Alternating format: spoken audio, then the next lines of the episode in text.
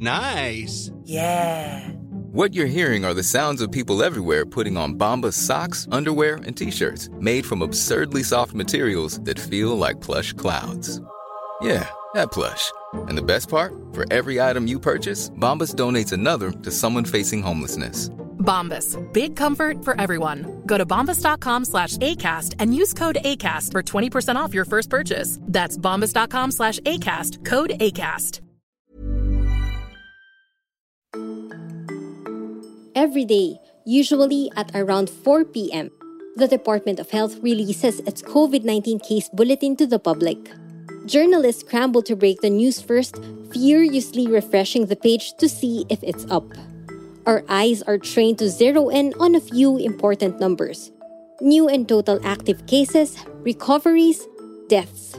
But also, not a lot of people know that every day, the DOH removes duplicate cases from the COVID 19 tally, which means recoveries are often retagged as deaths.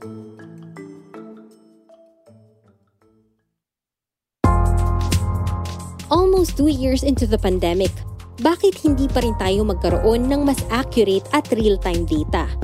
Let's find out in this episode of Teka Teka. I'm Easily Puma Podcast.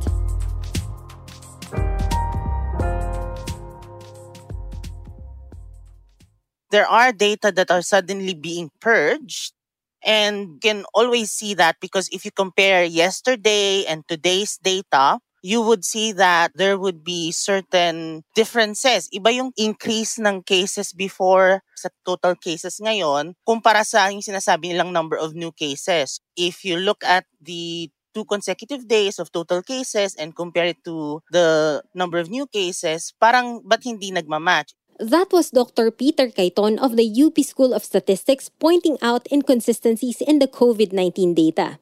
He says one factor is because cases are often being taken off the COVID census. In 2020, it was reported that the DOH removed more than 40,000 duplicate cases from June 12 to August 21. Unfortunately, this practice still happens on a daily basis. Here's Health Undersecretary Maria Rosario Vergeres' explanation. Ang posibilidad po na may mauulit sa ating mga naitatala bilang unique individuals dahil sa magkalapit na pangalan. Maarin rin po na ang kasong ini-input sa information system ay na-test na pala noon at naitala na bilang unique individual. Sa unang example po, maaaring ang Juan de la Cruz at Juan de la Cruz na walang space apelyido ay magkaparehong tao lamang at na-record bilang dalawang unique individuals. Ang mga ganitong bahagyang kaibahan sa mga pangalan ay hindi lang po paminsan-minsan nangyayari. Marami pong beses itong nai-encounter ng mga officers na nagsasagawa ng validation kaya tumatagal po ang proseso ng pagbavalidate. Pero hindi lang ito ang problemang nakita ni Dr. Kaiton.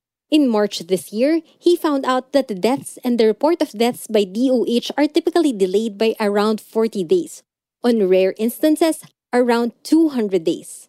In certain cases, for recoveries, hindi lahat ng recovered may date of recovery. And last time we saw, it's about either a third to a fourth of the data imagine 66 to 75% of the data of those that have recovered do not have date of recovery. It's because for DOH, they really just use a very algorithmic approach. Very haphazard silang mag-add agad ng recovery without sufficient follow-up of the specific case. Pero pagdating sa death, dun sila napakatagal mag-update. It's just weird that the system in which we update the COVID 19 cases is still of varying degrees of capability and compliance. Sometimes, if you see this large delay, sometimes it's not per se a delay. It's sometimes really just discrepancy in terms of the problems about the DOH data. Health officials said they've asked disease control units, LGUs, and laboratories to ensure submission of complete and timely information. They explained that before they tag someone as recovered, the agency checks in first with the respective LGU. But there are still gaps. For example, on October 30, the DOH reported 423 deaths, the highest one day tally since the pandemic began. But turns out it didn't mean that 423 people died of COVID in the last 24 hours. USec Vergeire says sometimes the numbers go all the way back three months. Ang validation po ng confirmed cases ay isang mahaba at masalimuot na prosesong kinakailangang paglaanan ng mahabang oras upang masiguro na tama ang impormasyon at datos na ating inilalabas. Maraming steps ang kailangang daanan bago po ito umabot sa ating Epidemiology Bureau na nagva-validate nito bago namin ito isa publiko. Sa bawat step po ng flow na yan, hindi po mawawala ang risk na maaring magkaroon ng error sa information and data dahil sa iba't ibang uncontrollable factors. Kaya kapag mayroong nakitang issue o problema, kailangan bumalik sa mas mababang level upang ma-confirm at maayos ang datos. The DOH received a budget allocation of 210 billion pesos this year and used some of that to transition to digital and launch the COVID Kaya platform last year, which is the central repository of all COVID data in the Philippines. But data management remains a problem. So, exactly how big is the gap between real time cases with the DOH tally? Here's Dr. Cayton again. It might not be 100% the true value. We still do not know how much of the discrepancy in total because, again, there are recoveries that we don't really know when they recovered, so they are relatively odd whether they are even in fact recoveries at all because on a daily basis some recoveries are reformed as deaths In the absence of credible real-time data, paano nasabi ng gobyerno na low risk na ang NCR? Ang sabi nila, walang kinalaman ang data delay sa pag-classify sa Metro Manila bilang Alert Level 2. Here's Dr. Althea de Guzman of the DOH Epidemiology Bureau. Dito naman sa alert level system natin, ang metrics na ginamit natin ay yung dami ng kaso, no? that's one. And the second is the healthcare utilization. It had no impact in the assessment or in the computation of metrics that we use in assessing kung ano yung alert level classification for National Capital Region.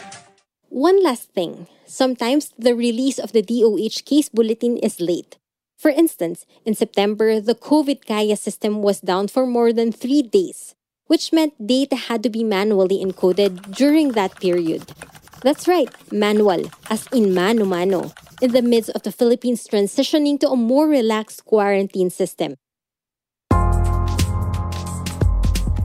I'm Izzy This episode was edited by Presh Capistrano.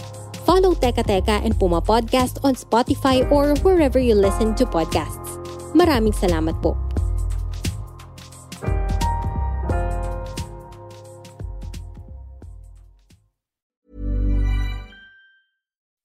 When you make decisions for your company, you look for the no-brainers. If you have a lot of mailing to do, stamps.com is the ultimate no-brainer. Use the stamps.com mobile app to mail everything you need to keep your business running with up to 89% off USPS and UPS. Make the same no-brainer decision as over 1 million other businesses with stamps.com. Use code program for a special offer. That's stamps.com, code program.